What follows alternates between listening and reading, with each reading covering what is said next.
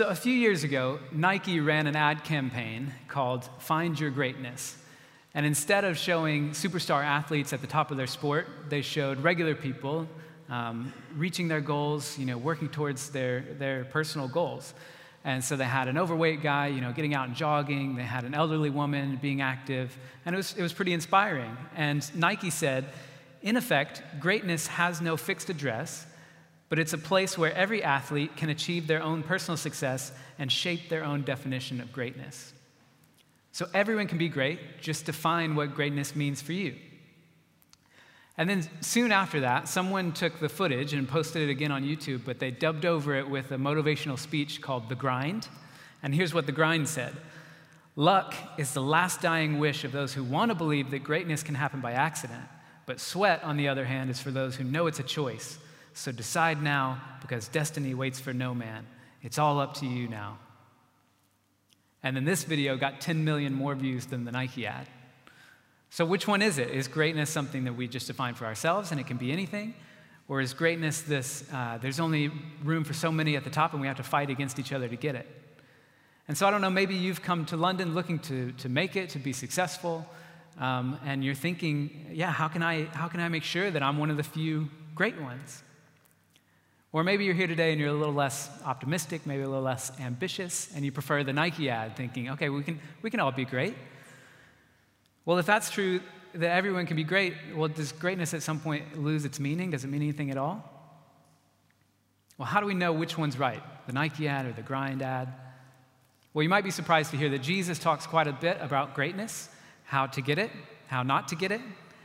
And so we're going to look now at our passage to see how Jesus turns greatness upside down by saying that true greatness isn't serving ourselves, but serving others. So look down with me um, at verse 37. So Jesus is leading the way to Jerusalem as God's long promised king. And look at what James and John ask him in verse 37. They said, Let one of us sit at your right hand and the other at your left in glory or in your kingdom.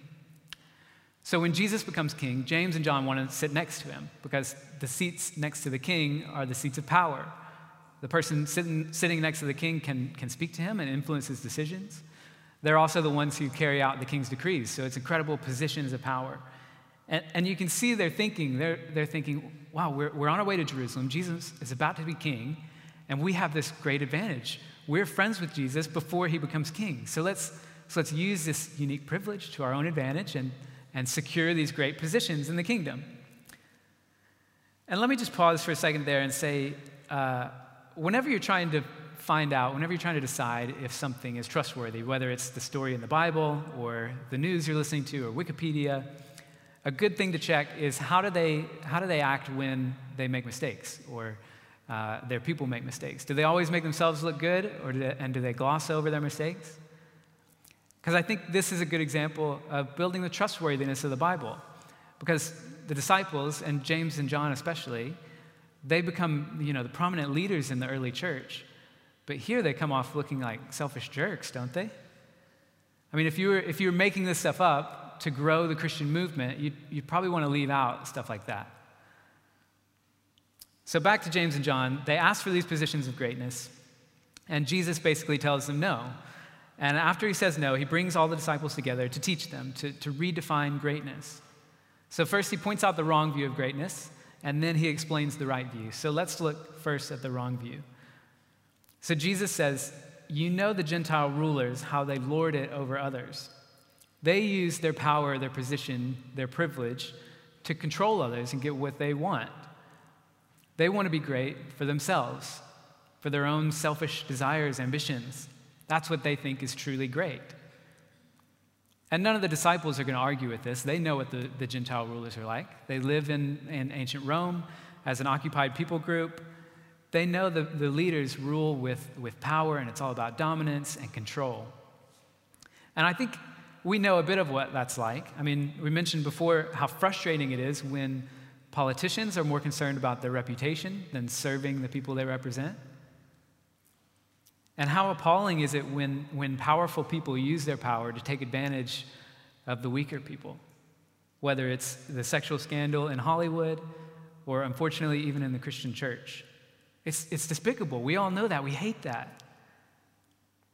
And the disciples, and I don't think anyone here is wanting to abuse other people like that, but Jesus is getting to the root of the problem is, is that they're thinking all wrong about greatness. They're thinking greatness is about serving themselves. Do you see what they said in verse 35? Jesus, we want you to do for us whatever we ask. I mean, it's ugly when people only want to serve themselves, right? And then look at how it affects their relationships in verse 41. When the other 10 disciples heard about this, they became indignant with James and John. They're indignant because James and John beat him to the punch. There's only two seats next to Jesus, and, and I want one.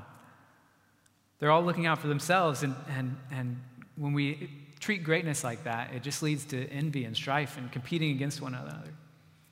Jesus says, Not so with you. That is not greatness, so don't be fooled. So, if that's the wrong view of greatness, then what's the right view? Let's look down at verse 43. And Jesus says, Whoever wants to become great among you must be your servant. So, true greatness is serving others. Greatness isn't like the guy we saw in the picture on stage and everybody's applauding him. Greatness is using whatever position you have, whatever power, whatever influence to serve others rather than yourself. So, this means that everyone really can be great. It doesn't require some natural talent or gifting, it doesn't require a position of, of power or influence. Anyone can be great. It doesn't even require anyone to see or notice what you've done. It reminds me of uh, the water cycle. If you think back to your school days, how water on the ground and in rivers and lakes evaporates up into the sky, and it doesn't stay there, does it? It comes down and it gets down in the dirt and down in the mud, and then it carries all the nutrients to the living things. And so the water doesn't go up in the sky to stay there. It comes down, and it's only when it comes down that it brings flourishing to the ecosystem. Greatness is kind of like that. We're not meant to stay up in our elevated positions, but it's only when we come down and get in the dirt with other people, the mess that's going on in their lives, and serve them that brings real flourishing to our communities. That's what real greatness is. Can you imagine if that's how we lived? If greatness wasn't climbing the ladder for personal success, if there wasn't a fixed amount of greatness that we're all like in competition against each other for, you wouldn't have to be threatened by other people's success. You could, you could celebrate it and, and work to help them. Imagine if you, view, if you viewed a promotion at work not as an opportunity to finally do things your own way, but as an opportunity to elevate those around you, other people. So, what do you have that you can use to serve others? Do, do you have a position of influence at work? Do you have a home where you can invite people over, or just a listening ear to be able to talk to someone? Whatever you have, use it to serve others rather than to serve yourself, because that's what greatness is. And you might be wondering okay, will this actually work? Does this mean that I'll just get trampled on or taken advantage of? And how do we know, is this just another option of greatness that we can choose to believe? Like, how do we know that Jesus is really right? Well, we know Jesus is really right because he doesn't just teach about greatness, he's the greatest of all. And that's our next point is that if greatness is using your power and position to serve others rather than yourself, then Jesus is the greatest of all because he had the highest position and he lowered himself to serve all people, even to the point of giving his life to serve them. Look down at verse 45 with me. For the Son of Man did not come to be served, but to serve and to give his life as a ransom for many. So Jesus is greatest of all because he had the highest position, but used it to serve others, even to the point of death. And I want to point out this, uh, this phrase, Son of Man. I don't know if that sounds a bit weird to you. Like, who, who is he talking about? Well, he's actually talking about himself. Son of Man is Jesus' preferred title when he's talking about himself. And it's not just a weird, like, personality quirk where he speaks about himself in the third person. There's more going on there. It's actually a reference, a clear reference to a Jewish prophecy from the book of Daniel. So if you've ever heard of Daniel in the lion's den, it's that Daniel that we're talking about. So, 600 years before Jesus was born, Daniel had a vision from heaven. And I want to read to you from, from this is from Daniel chapter 7. He says, In my vision at night, I looked, and there before me was one like a son of man, coming with the clouds of heaven. He was given authority, glory, and sovereign power. All nations and peoples of every language worshiped him. His dominion is an everlasting dominion that will not pass away, and his kingdom is one that will never be destroyed. So it was this prophecy that one day there was going to be a king, and he's not just a king in one part of the world for a couple hundred years, but he's a king over the entire world, and his kingdom will never end. He'll rule forever. And I don't know if you, if you believe that that prophecy is, tr- is true, but this is who Jesus was claiming to be. As he calls himself the Son of Man, he's talking about this prophecy. He's saying that he's the king over everything, he has sovereign power. People all over the world will worship him, and his kingdom's going to last forever. So now you can start to see why, at the very beginning of our reading, in verse 32, it said the disciples and the people with them were astonished and afraid because they're all, they're all walking to Jerusalem with this guy who's claiming to be this king, and it's all about to happen. He's going to get there and, and he's going to establish his kingdom. And so it's exciting. Is that me? Oh, there we go. Yeah, they're thinking, what's it going to be like when we get there? Is it going to be this kind of military takeover? Is there going to be violence? Like, what's the cost? What's it going to be for me if, if he's the king? What kind of king is he going to be like? And I think that's the kind of fear you can relate to if, you, if you're considering being a Christian or if you're a Christian today. If you think back to when you first trusted in Jesus, it can be scary thinking about what's it going to look like if I start to think that Jesus is king of my life, if I let him be king in my life. What's the cost going to be for me? What, what kind of king is he going to be? Well, the good news is in verse 45, he says he came not to be served, but to serve. That's the kind of king that he is. If anyone deserved to be served, it's the king of the universe, but he doesn't. He, he serves us. It's amazing. Look down with me at verse 33, and Jesus says, We're going up to Jerusalem, and the Son of Man will be delivered over to the chief priests and the teachers of the law. They will condemn him to death and hand him over to the Gentiles, who will mock him and spit on him, flog him and kill him. Three days later, he will rise. Jesus' death wasn't a tragic accident. He, he knew exactly what was going to happen in, in pretty vivid detail here. He said this was the whole reason that he came, was to give his life for others. It was the plan all along.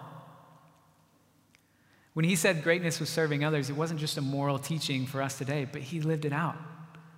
This is why he came. Jesus is the perfect example of true greatness. He said that the greatest, the one who comes first, would be the slave of all, and Jesus gave his life for all people. No limits, even for the people that we often think don't deserve it, or even for you when you feel like you don't deserve it. Just about a 10 minute walk from here, if you walk towards St. Paul's, is a park called Postman's Park. It's a great place to have lunch, but there's also, here's a picture of it. There's also a monument here that celebrates uh, heroic self sacrifice. And there are these plaques that share stories. I think we've got one coming up here. Um, I want to read it to you. It says Alice Ayres, daughter of a bricklayer's laborer, who, by intrepid conduct, saved three children from a burning house in Union Street Borough at the cost of her own young life. And it goes on and on with stories like this, just little short snippets of someone who gave their life to save someone else. And it's pretty moving as you sit there and you just read through these. You, you, start to think about, you see some of the ages, like some of them are 11 years old, some of them are in their 60s or 70s. And you start to think, well, how do I value a life? You wonder, would I have what it takes to, would I actually run into a burning building to save someone? What if I knew that I would die? Would I do that? And then you think, well, what difference would it make if I were the person who got saved? What if somebody gave their life for me? How would that change? Well, I think it would make me feel like my life is a gift. I'd want to live my life in a way that honors the person who sacrificed for me. And I'd probably want to live more like them, you know, be sacrificing for others. And that's what happens when we, when we really see that Jesus gave his life for us. It changes the way that we live. He gave his life for you on purpose because he's great and because he loves you. He's that perfect example of true greatness. So I know if you're not a Christian, it might be difficult to think about God, uh, that Jesus is God or that prophecy is true that we heard from Daniel. But if it's true, it changes everything. Not just did someone give their life for you, but the greatest person of all laid down their life to save you. It changes, it changes everything. It changes that quest for greatness is now not a striving to, to achieve something or to earn something for ourselves. It changes it to a response to this personal love that Jesus has for us. And so now we're wanting to be great because we're living that great life for Him. Jesus gave His life for you. Do you believe that? If you do, then, then live your life in service to others. That's what true greatness is. And let's look lastly um, to see that Jesus is the way to true greatness. Jesus is the way to true greatness. Because here's what I don't want to happen I don't want you to be you know, convinced of the merits of serving others as being great, and then see Jesus as this great inspirational example, and then say, okay, well, I'll try that. I'll, I'll try and serve others and be great. Because if you hear this as just a moral lesson and try and achieve greatness by working hard and doing it in your own strength, I promise you'll fail. Jesus is the only way to true greatness. And I say that because 45, what we saw before, the Son of Man came not to, serve, not to be served, but to serve, and to give his life as a ransom for many. Jesus is the only way to true greatness because he paid the ransom price for us. And so we use that word ransom really only when we're talking about hostage situations. But in the Bible, ransom was the price that you pay to let a slave go free. So that's what Jesus has done for us. He gave his life to pay this ransom price to free us from slavery. And you might be thinking, well, I'm not enslaved. I don't know. What are you talking about? Well, we, we are all trapped enslaved to our own selfishness, our own selfish desires. That's what keeps us from being truly great. We can't truly serve others because we're so focused on ourselves. There was an article a few years ago in the New York Times called Happiness 101, where uh, they talked about positive psychology, where they're looking at what truly makes people happy. And so the researchers actually found that if you focus on doing things that give you pleasure, it actually leads to what they called uh, the hedonist treadmill, where you become addicted to pleasure, but you're always wanting more and more, and you never become really happy. And so the researchers actually suggested the best way to live, to get happiness, is to do selfless acts of kindness, to live serving others. It gives you a sense of meaning, of purpose. It helps your relationships. You get better relationships with people. You feel happier. So you're thinking, well, that's great. They, they agree with Jesus, right? But do you see this like subtle problem in there that if, if you're pursuing, if you're serving others just so you can be happy, are you really serving others or are you just serving yourself? You're just helping other people so that it gives you something good. And then as soon as you feel like it's not working, this isn't giving me happiness, this isn't helping my relationships, you'll abandon it because you're not really serving them, you're serving yourself. Similarly, if you, if you take the approach of the traditional, traditional, like religious approach of saying, well, serve others because it's the right thing to do, and if I do that, then I'll get into heaven.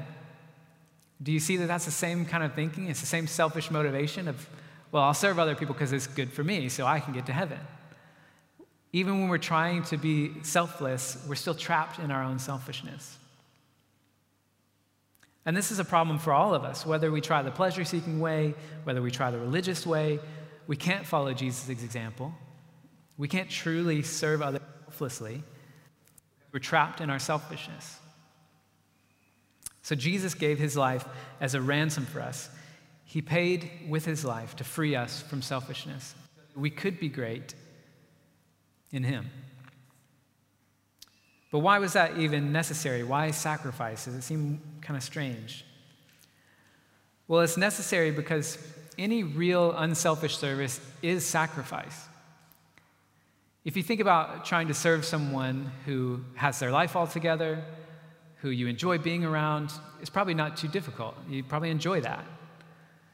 But you think about serving someone who's in need, maybe they have some physical needs or emotional needs, it, it takes a bit more sacrifice. Think about how parents sacrifice so much for their kids, their time, their autonomy to take care of their kids. Or if you're, if you're caring for an elderly relative, that might mean you have to turn down taking a job in the city or somewhere else. You know, you have to sacrifice. And the more needy the person, the more sacrifice is required to really love and serve them. You know, think about someone struggling with drug addiction or mental illness. Like, it takes a lot to love and serve them, it's sacrifice. And so that's what Jesus has done for us. He sacrificed for us. But our condition is much more needy than anyone else, than, than those things we talked about. Because the Bible says we're slaves to selfishness and sin. We have no way out except Jesus selflessly serving us and loving us. He gave his life as a ransom. And so we come to the last part of our passage, this story about a blind man named Bartimaeus. And it may seem first like it's kind of unrelated, but I think this is a picture of what it really looks like to come to Jesus as the way. It's kind of ironic uh, that the blind man is the one who ends up seeing the way to greatness. Let me read to us, uh, starting at verse 47. When he heard that it was Jesus of Nazareth, he began to shout, Jesus, son of David, have mercy on me. Many rebuked him and told him to be quiet, but he shouted all the more, Son of David, have mercy on me. Jesus stopped and said, Call him. So they called the blind man, Cheer up, on your feet, he's calling you. Throwing his cloak aside, he jumped to his feet and came to Jesus. What do you want me to do for you? Jesus asked him, just like he asked the disciples before. The blind man said, Rabbi, I want to see. Go, Jesus said, your faith has healed you. Immediately he received his sight and followed Jesus along the road. You see, Jesus, or Bartimaeus didn't say to Jesus, Heal me because I'm a good person. He's not using some position like the disciples did to say, Oh, I'll try and get greatness, or I'll try and get what I want because of what I have. He, he acknowledges his need. He's, he's got nothing to offer. He's saying, Jesus, have mercy on me. You're my only hope. You're my only chance. I need you. And Jesus heals him as his act of mercy, act of service. And we're more like Bartimaeus than I think we like to admit. We're that needy. We need Jesus to free us from our selfishness and make us truly great. So if you want to be great, come to Jesus and cry out to him like blind Bartimaeus did. You say, Jesus, I want to be great, but I'm trapped in this self. Help me be free. And then he gives you greatness as a gift, not something that you've earned, but that he earned for you. The way to true greatness is through Jesus Christ. Crying out to him for mercy and responding to his giving his life for you by getting up and, and following him like, like blind Bartimaeus did. So, for us today, where is true greatness found? Well, it's not in ourselves, as we've seen, we're really selfish. We can't do it, but true greatness is found in Jesus Christ. He's the perfect example of it, and He's the one who's given His life so that we can be truly great in Him. As we cry out for help, and then we follow Him like blind Bartimaeus back into the dirt, into other people's lives, serving others with genuine faith and love. Let me pray for us. God, thank you for this uh, amazing example that Jesus Christ came to serve. He had this high position, but he came to serve and lay down his life for us. I pray that you'd help us to, to be humble and, and recognize our need for you um, and cry out to you like, like Bartimaeus did uh, for mercy, for help, um, and, the, and to follow you into true greatness. Amen.